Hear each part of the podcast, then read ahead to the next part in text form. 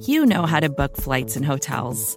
All you're missing is a tool to help you plan that unbelievable travel experience. That's why you need Viator. Book guided tours, excursions, and more in one place. There are over 300,000 travel experiences to choose from, so you can find something for everyone. And Viator offers free cancellation and 24 7 customer support for worry free travel. Download the Viator app now and use code Viator10 for 10% off your first booking in the app. Find travel experiences for you. Do more with Viator.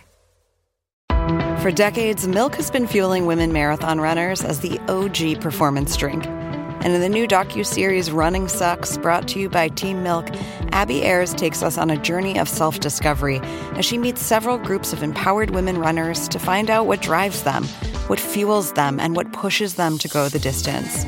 And in the process, she learns that she too can be a distance runner. You can watch the series at runningsuckstheseries.com and register for the inaugural Every Woman's Marathon at everywomansmarathon.com. Hey, it's Max. We've got a short bonus episode for you today. A conversation with Noreen Malone, uh, who wrote an incredible cover story in this week's New York Magazine. I'm sure you've seen it, uh, but in case you haven't, Noreen and her colleagues interviewed and photographed 35 women who have come forward with stories of being drugged and raped or assaulted by Bill Cosby over the last several decades. Um, the package they produced, it, it's one of the most powerful things I've ever seen in a magazine. And as soon as I saw it, I shot Noreen a note, asked her to come by the office, answer a few questions I had just about how they put it together, how they decided to tell that story, uh, what it was like to interview those women. And she did. So here's that conversation. It's uh, way shorter than a normal episode, just a bonus thing. We'll be back on Wednesday with a typical full length episode. Uh, and thanks as always to the good people at MailChimp and Tiny Letter for uh, making it possible for us to do this kind of thing.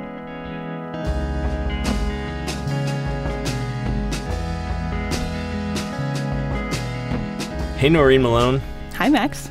Welcome to the podcast. Thanks for having me. Yeah, I think you're the first person to come on that I've. Uh, well, I guess that's not true. But you and I've worked together. That was the thing I was going to say. have. Yeah. Uh, you edited a story of mine Yeah. uh, for Good Magazine, R.I.P. RIP, about how booze causes gentrification. Yeah. Yeah, it was something about how like bars, bars are changing cause- yeah. cities in the Midwest. I don't know. I feel like I had a really good, uh, really terrible pun headline that I forced. There flows the neighborhood. There flows the neighborhood. I remember it. Oh man, It's pretty good. that's pretty good. Yeah, we should talk about this cover story that uh, you and New York Magazine put out this week. It is called "Cosby: The Women, An Unwelcome Sisterhood." Okay, how long did it take? When did you start working on it? The idea actually came from our photo department. I think what a lot of people have been reacting to is the power of the cover.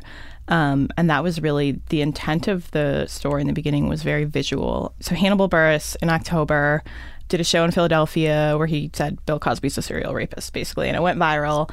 One woman who had come forward 10 years ago and sort of been essentially shamed in the media um, wrote an op ed in the Washington Post about how no one had believed her. And then a bunch of other women came forward and said, I believe you because it happened to me too.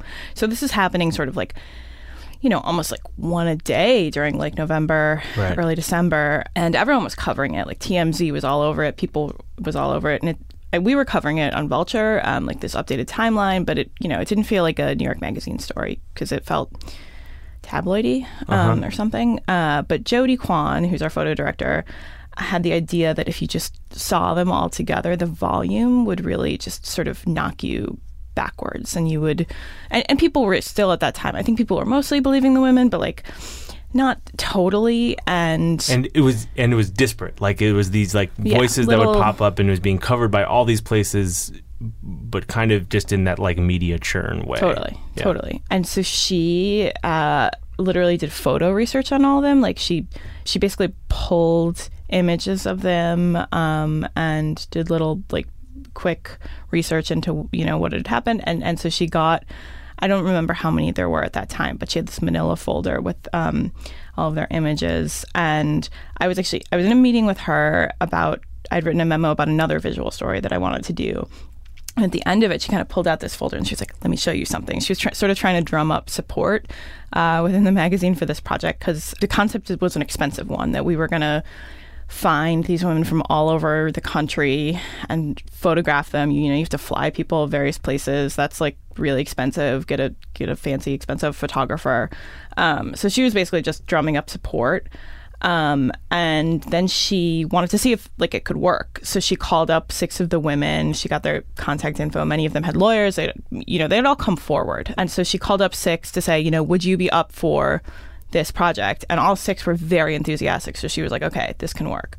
And then somewhere in there, as she was like proposing it, I got attached as like to write the intro, which was going to be shorter at the time. Um, so then I was just sort of like on the team. So you guys decide you're going to do this project. How many had come forward at that point? 30 ish had come Okay. forward around then, and now it's 46. Right. And you guys had 35 in the magazine? We did. Um, and a week ago, we only had, or a week and a half ago, we only had 31. So people came forward at the very last minute to us. Tell me about what it was like to approach those women with this idea. Like like it must have been different than, you know, convincing a source for a normal story. These women were, for the most part, happy to do it. I think this f- moment felt for a lot of them very cathartic. And we were pretty sensitive to what we were asking of them. We were promising a beautiful photo shoot, basically.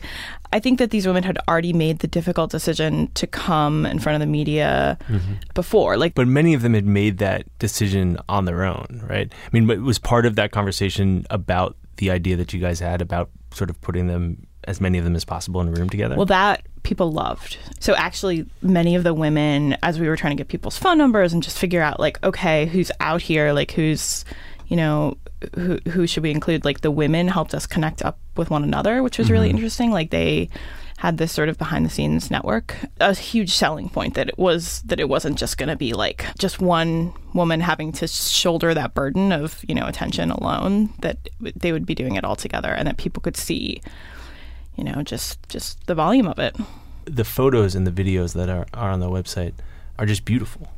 And the women look amazing. yeah they look great Was that part of the conversation? Like, did you guys explain the vision of how they'd be presented? So part of the concept from the beginning was also that the focus was going to be on the women that it had been you know the story had been about cosby um, you'll notice that there's no photo of cosby in in our picture and part of focusing on the women was just treating them as well as possible you know and that that like certainly extends to the photographs And how did that extend to the conversations? I mean, you interviewed many of them. Mm-hmm. What were those interviews like? I was actually really nervous to do them because I haven't I haven't really reported on rape and sexual assault. And I like emailed someone I know who has and asked her like, you know, what should I do? And she was basically like the best thing you can do is just be an empathetic listener. And if you have to ask probing questions, like explain that I have to ask probing questions because it's better for everyone involved if we get everything clear. Like I just basically started with the question, tell me about when you met Bill Cosby and it kind of came pouring out. Um, Once you have all that raw material, like once you have all these interviews with these 35 women, how, how do you make the decision to tell the story the way you guys end up telling it, which is you wrote an essay and then there was almost as much text in the magazine, certainly, and, and also on the web, of women telling th their own stories in, in their mm-hmm. own words. Did you guys think about other ways to treat that? How did you land there? you know, really, we- we had thought of this as as a photo essay from the beginning. So it was kind of like, so one reason we thought we would just do captions was because it was simple and it like you'd see the volume without you know us sort of weighing in too much or whatever. But then we sort of looked at the transcripts of all these interviews that we'd done, and there was just like a ton of material, like hundreds Yeah. of pages, and it was really compelling. And to boil to like just not look at use that, and to have one quote under each woman's felt like a waste and kind of bloodless and just weird to not do that. Um, so then we decided it would be like a written through piece, like a traditional sort of feature.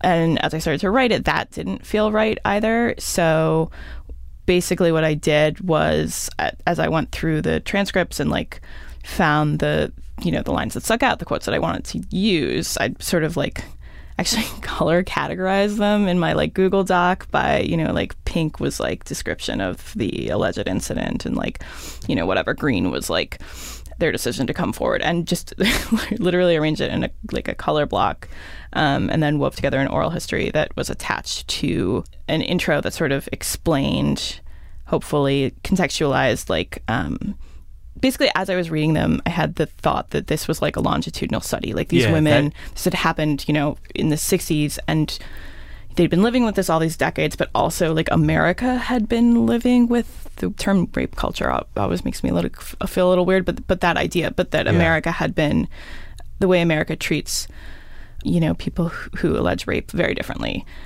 now than they did th- than we did then. that I think that leap that you took is is part of what made this so impactful. I think it made it a bigger story than just Cosby, and part of what's so striking about the visual is this isn't a story that we see women of this age associated with. Right, totally. I feel like uh, it's been like a rape on campus has been a huge story for the last couple of years. The way that we've come to talk about sexual assault in the last couple of years feels very different. But we don't see a lot of women in their 50s, 60s attached to this story. And being able to connect it back to what the culture around rape and sexual assault was like in the late 60s and 70s and 80s. What was amazing about the story was it made me think about how many other people must be living with these stories.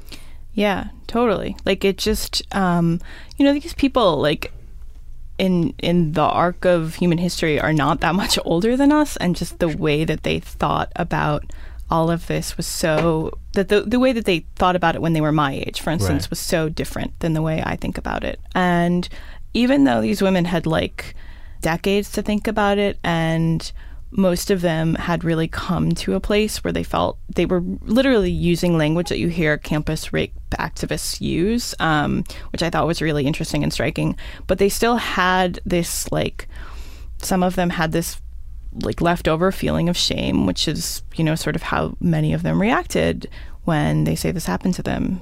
You know, it just like was something they everyone kept using the word bottled up inside. People kept saying I literally didn't, you know, rape was something that happened in uh, you know, in a dark park. People kept saying the same things over and over again. We interviewed them all separately. That was what was so striking, like down to the details of, you know, what they say Cosby did and then also just the way that they processed it. So that was just really fascinating. Yeah, and unbelievable. Particularly the the similarity in the in their ex- experiences. It's just I think this was why Jody's idea was so good that she understood, like, you know, you're reading this stuff in the news and it all starts to run together, right? Because you're like, oh, haven't I heard this one before? right. Yeah, exactly. Um, you know, and generally in journalism, you try not to be repetitive. Uh, but in this case, the echoes were what helped us know how to shape the story, if that makes any sense. Sure. Yeah. I mean, it was it was about trying to tie all of this together because it had been such a. I mean, like the story broke because Hannibal Buress made a joke and someone uploaded it on YouTube. You know, like Right.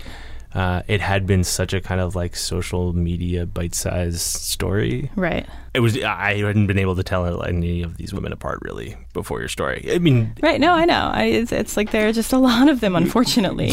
yeah. Um, so, one other question just about the kind of like journalistic process here. This is a story that, that, as we were talking about, like has been showing up everywhere across social media and, and tons of different websites being covered from sort of every angle. And then last week, the Times found that deposition uh, where Cosby admitted to giving quaaludes to women in order to have sex with them. You'd been working on this project for months. What was it like to have news breaking about this story elsewhere? Like, uh, did it impact the way you wanted to tell the story? Did it? Was it just like frustrating? What was that like? Well, I got like a news alert on my phone on Saturday night. I was like in a great mood, like getting ready to go out, and I just was like, "Fuck!"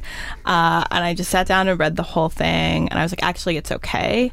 Um, and then I read it a second time, and I was like, "Oh, this is in a weird, dark way good for us because he looks so bad, and we're gonna hit like we're gonna hit the news cycle just at the right time." Yeah, it made it so you didn't even have to make the argument that this was true. yeah.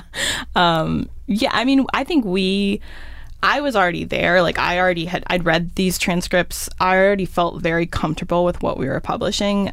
Um, but I think it got other people to that place where like okay, like this is like really Whatever whatever shred of Yeah. doubt was left about Yeah. America's dad is uh, Yeah, but it actually, I mean, in a very concrete way, helped our story because I think, you know, going into that weekend, we had 31 women who'd signed up, and there were women who'd said no to us before they agreed after that came out. One woman, um, so it was very important to us that we have people, as many people as possible, use their full name. Like that, that's where the integrity of the story rested. Um, that people were standing behind their words and very publicly, their faces. Um, and one woman had only wanted to use her first name. Um, she actually, her interview had been very interesting. She'd she's very thoughtful, and she said, you know. I, I let my ambitions get in the way. She sort of blamed herself, in, but in this very thoughtful way, ta thinking about what her, you know, what she had wanted to get out of her interactions with Bill Cosby. Um, she was just kind of waffling, and and she'd send me an email that Monday morning after the Time story had come out, and she said, "I want to use my full name, my my maiden name included in there because he can't say we're lying anymore." Um, and I thought that was kind of great. And then, yeah, we um, we had a couple, th- three other women who also were added to the story in that last week. So so it helped us in that way. Yeah, but it seemed like I mean that was another thing that was so consistent in what the women were saying in those interviews was just knowing that they weren't alone uh, Mm-hmm. was incredibly powerful and and uh, sort of gave them the strength to come forward, knowing that there were 34 other women that were going to be next to them. Yeah, it was. It's like a weird thing, right? Because you don't want to say that like every woman who's raped should have like proof of uh, you know the fact that that her rapist is a serial rapist. Like you, you know you shouldn't have to have 35 other women backing you up in order to allege that. But in this case, it really just sort of it it it, was a very particular thing that shifted the conversation that way. Why do you think it happened now? There were these women who came forward 10 years ago and they got shamed. And, and, and uh, there was one woman in there, Helen Gumpel, I think is her name, who said she like brought this story to some big columnist, some big gossip columnist and got turned away. Yeah. Like, why now? I sort of get annoyed when people say social media is the answer to everything, but I do think Is that? no. I mean, I say it all the time. If ever I'm writing something like that's about the way we live now, and I don't, I don't know quite what the idea argument turn is. I'm like, "Ah, so Twitter, like Facebook, something. Uh, but, but I think that's really true here. So, you know, in 2005, these women, you know, were, were contacting places like the National Enquirer and they were contacting people. Um, those were the places that had the megaphones. One of these women came forward literally in a Facebook comment. So that's one thing, just like that there isn't, especially about a celebrity now, there isn't this one narrative, right? Like Bill Cosby is a very rich, connected guy. And he still is a rich, connected guy. And, and in 2015, that gets you plenty of places. But I think, you know, celebrities have less control over their narrative in the media. That's one thing. Also, social media just like I genuinely think it has changed the conversation around rape, um, particularly for like women younger than me, right? So women in their in their early twenties or in college, I think were really radicalized by things like the Steubenville rape a few years ago, and have just picked up on incidents like this and acted almost as a megaphone for things like this and like created a community. I think like just I don't know, just people are ready to be on the side of women in things like this. And it's hard to pinpoint exactly why, but it's a combination of those factors. what was it like uh, having this story be like go crazy viral on the social media, just changing the world, and uh, and have your site go down? That was uh, frustrating. Is that really a coincidence? As far as I know, so I don't know really any more than you do. So uh, yeah, we we thought maybe like we'd had so much traffic it had broken the internet. No, uh, we were we had a denial of service attack from the guy who claimed responsibility is I guess like a teenage hacker. I'm I'm not speaking for the magazine here. This is just like what I know. Yeah. He's from LA, had a bad time in New York once, and now makes like a hobby of attacking New York based sites or like New York affiliated sites. So he just happened to be like, oh, tonight, New York Magazine going down.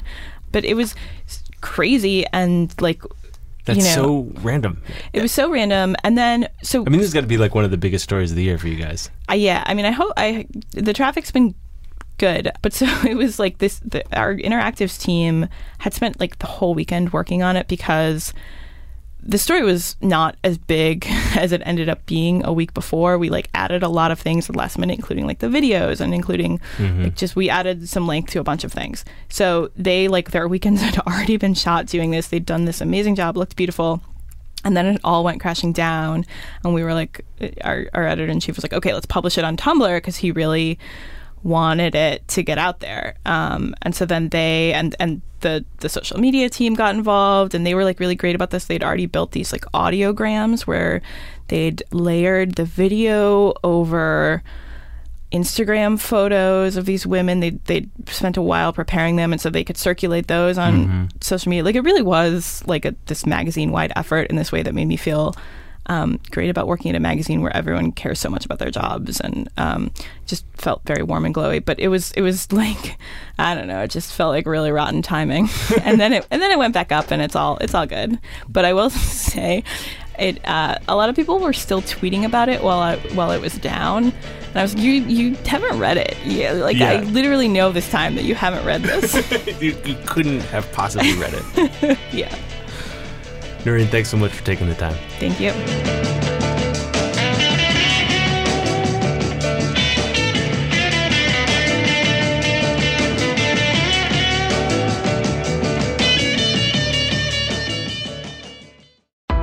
Why do you run?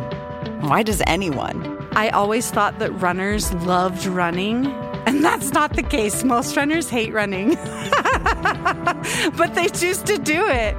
In the new docu-series Running Sucks, brought to you by Team Milk, Abby Ayers learns why women runners everywhere are driven to go the distance. It really is about taking my power back and proving myself wrong. Team Milk is about fueling women's performance and helping them along their marathon journeys. You can sign up now for the inaugural Every Woman's Marathon taking place in Savannah, Georgia on November 16th, 2024. Learn more and register at everywomansmarathon.com.